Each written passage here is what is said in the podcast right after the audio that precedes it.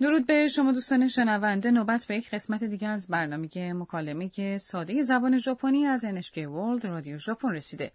من نازافرین میرزا خلیلی مجری این برنامه هستم. و من هم علی گل محمدی هستم و شما را در طول این برنامه در یادگیری زبان ژاپنی همراهی می کنم. امروز درس 27 رو یاد می گیریم. جمله کلیدی امروز اینه. 誰が結婚するんですか یعنی چه کسی ازدواج می کند؟ شخصیت اصلی مکالمه این مجموعه آننا نام داره که یک دانشجوی تایلندی هستش. امروز او به خانه دوستش ساکورا رفته. ساکورا به آنها یک دعوتنامه عروسی نشون میده. بیاید به مکالمه درس 27 گوش کنیم. جمله کلیدی امروز این است. 誰が結婚するんですか یعنی چه کسی ازدواج می کند؟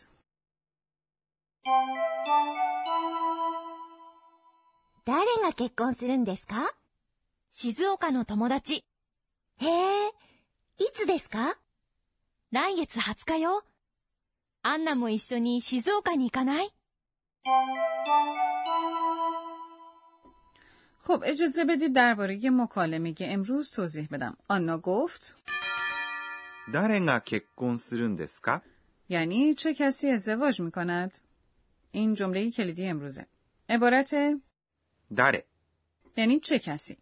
شما از حرف اضافه が بعد از یک کلمه پرسشی استفاده می کنید تا درباره فائل پرسش کنید. واژه 結婚 یعنی ازدواج، واژه する فرم دیکشنری عبارت します یعنی انجام دادنه. بنابراین ککون یعنی ازدواج با شیماس به معنای انجام دادن ترکیب میشه و یک فعل به معنای ازدواج کردن یا متعهل شدن رو درست میکنه. درسته؟ بله علی خیلی خوب یاد گرفتی. خب ما پیشتر یاد گرفتیم که んです。 یک اصطلاح برای توضیح یک وضعیت یا دلیله. اگر این حرف اضافه か به انتهای جمله اضافه بشه جمله پرسشی میشه. پس وقتی که توضیح میخوایم میگیم んですか ساکورا پاسخ داد 静岡の友達。 یعنی یک دوست در شیزوکا. 静岡 این یک استان در مرکز ژاپن که رو به اقیانوس آرام قرار داره. عبارت の یک حرف اضافه است که دو اسم رو به هم متصل میکنه. عبارت 友達。 یعنی دوست.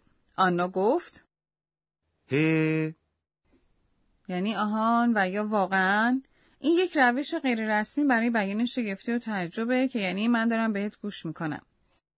いつですか یعنی چه وقتی چه تاریخیه؟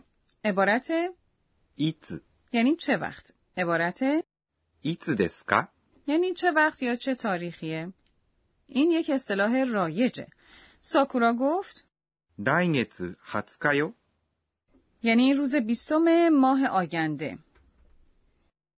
عبارت 来月 یعنی ماه آینده. سپس عبارت 20日。 یک تاریخه به معنای روز بیستم. سب کن بیستم نمیشه نیجو در زبان ژاپنی وقتی که عددها رو برای تاریخ به کار میبریم روش بیان برخی از اونها تغییر میکنه. روز بیستم میشه 20日。 خب اینو همینطوری حفظ کنین. واژه بعد از اون یعنی よ。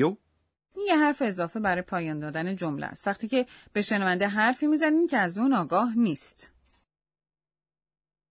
アンナも一緒に静岡に行かない یعنی آنا با هم به شیزوکا بریم من یه واژه به واژه اون اینه آنا با من به شیزوکا نمیای عبارت 一緒 یعنی با با هم عبارت に یک حرف اضافه است که در اینجا اشاره به یک مکان داره عبارت 行かない。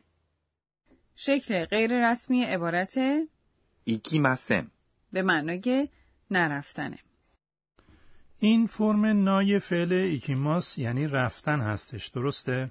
درسته اگه فرم نای فعل رو با لحنی پرسشی بیان کنید یعنی کسی یا کسانی رو به انجام کاری دعوت میکنید با استفاده از فرم نای به این ترتیب میتونین کسی رو دعوت کنید و همزمان هم از او درباره تمایلش برای انجام این کار بپرسید. شما به روش معدبانه میگین 行きませんか یعنی ممکنه با من بیاید؟ وقتی واژه به واژه ترجمه میکنیم میشه آیا با من نمیایی؟ خب بیایید به مکالمه درس 27 بار دیگه گوش کنیم. 誰が結婚するんですか静岡の友達。へえ、いつですか来月20日よ。アンナも一緒に静岡に行かない نوبت به بخش بیاموز به ما ای آموزگار رسیده.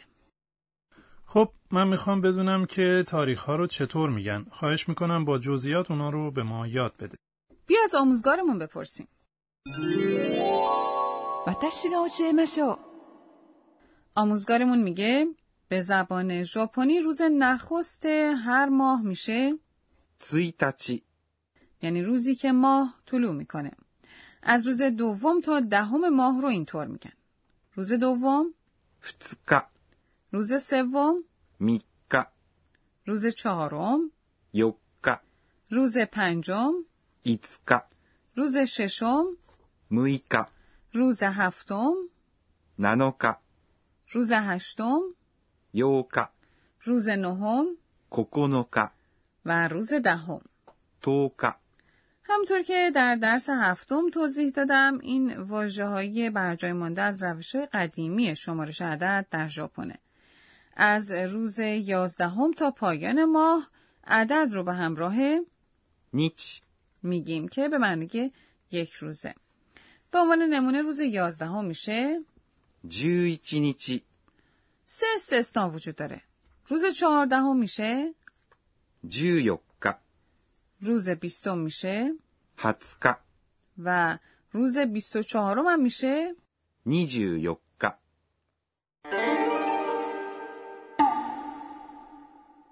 به بخش نامآواها رسیدیم. امروز صدای جانوران رو معرفی میکنیم. علی فکر میکنی این صدای چه حیوانیه؟ ワンワン وان وان نمیدونم جواب اینه.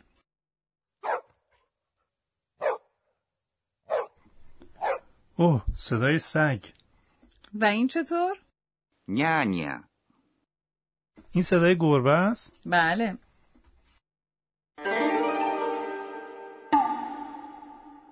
در بخش نامآواهای امروز این دو عبارت رو معرفی کردیم ワンワン و ニャーニャー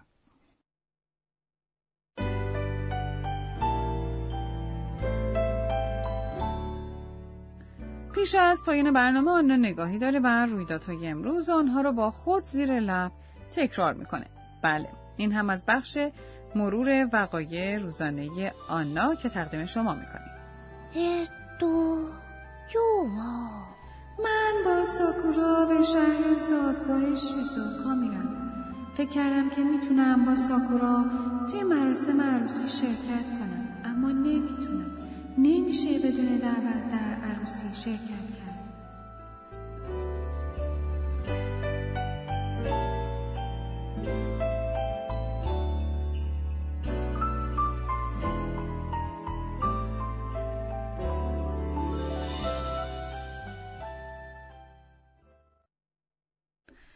آیا از درس 27 لذت بردید؟ جمله کلیدی امروز این بود.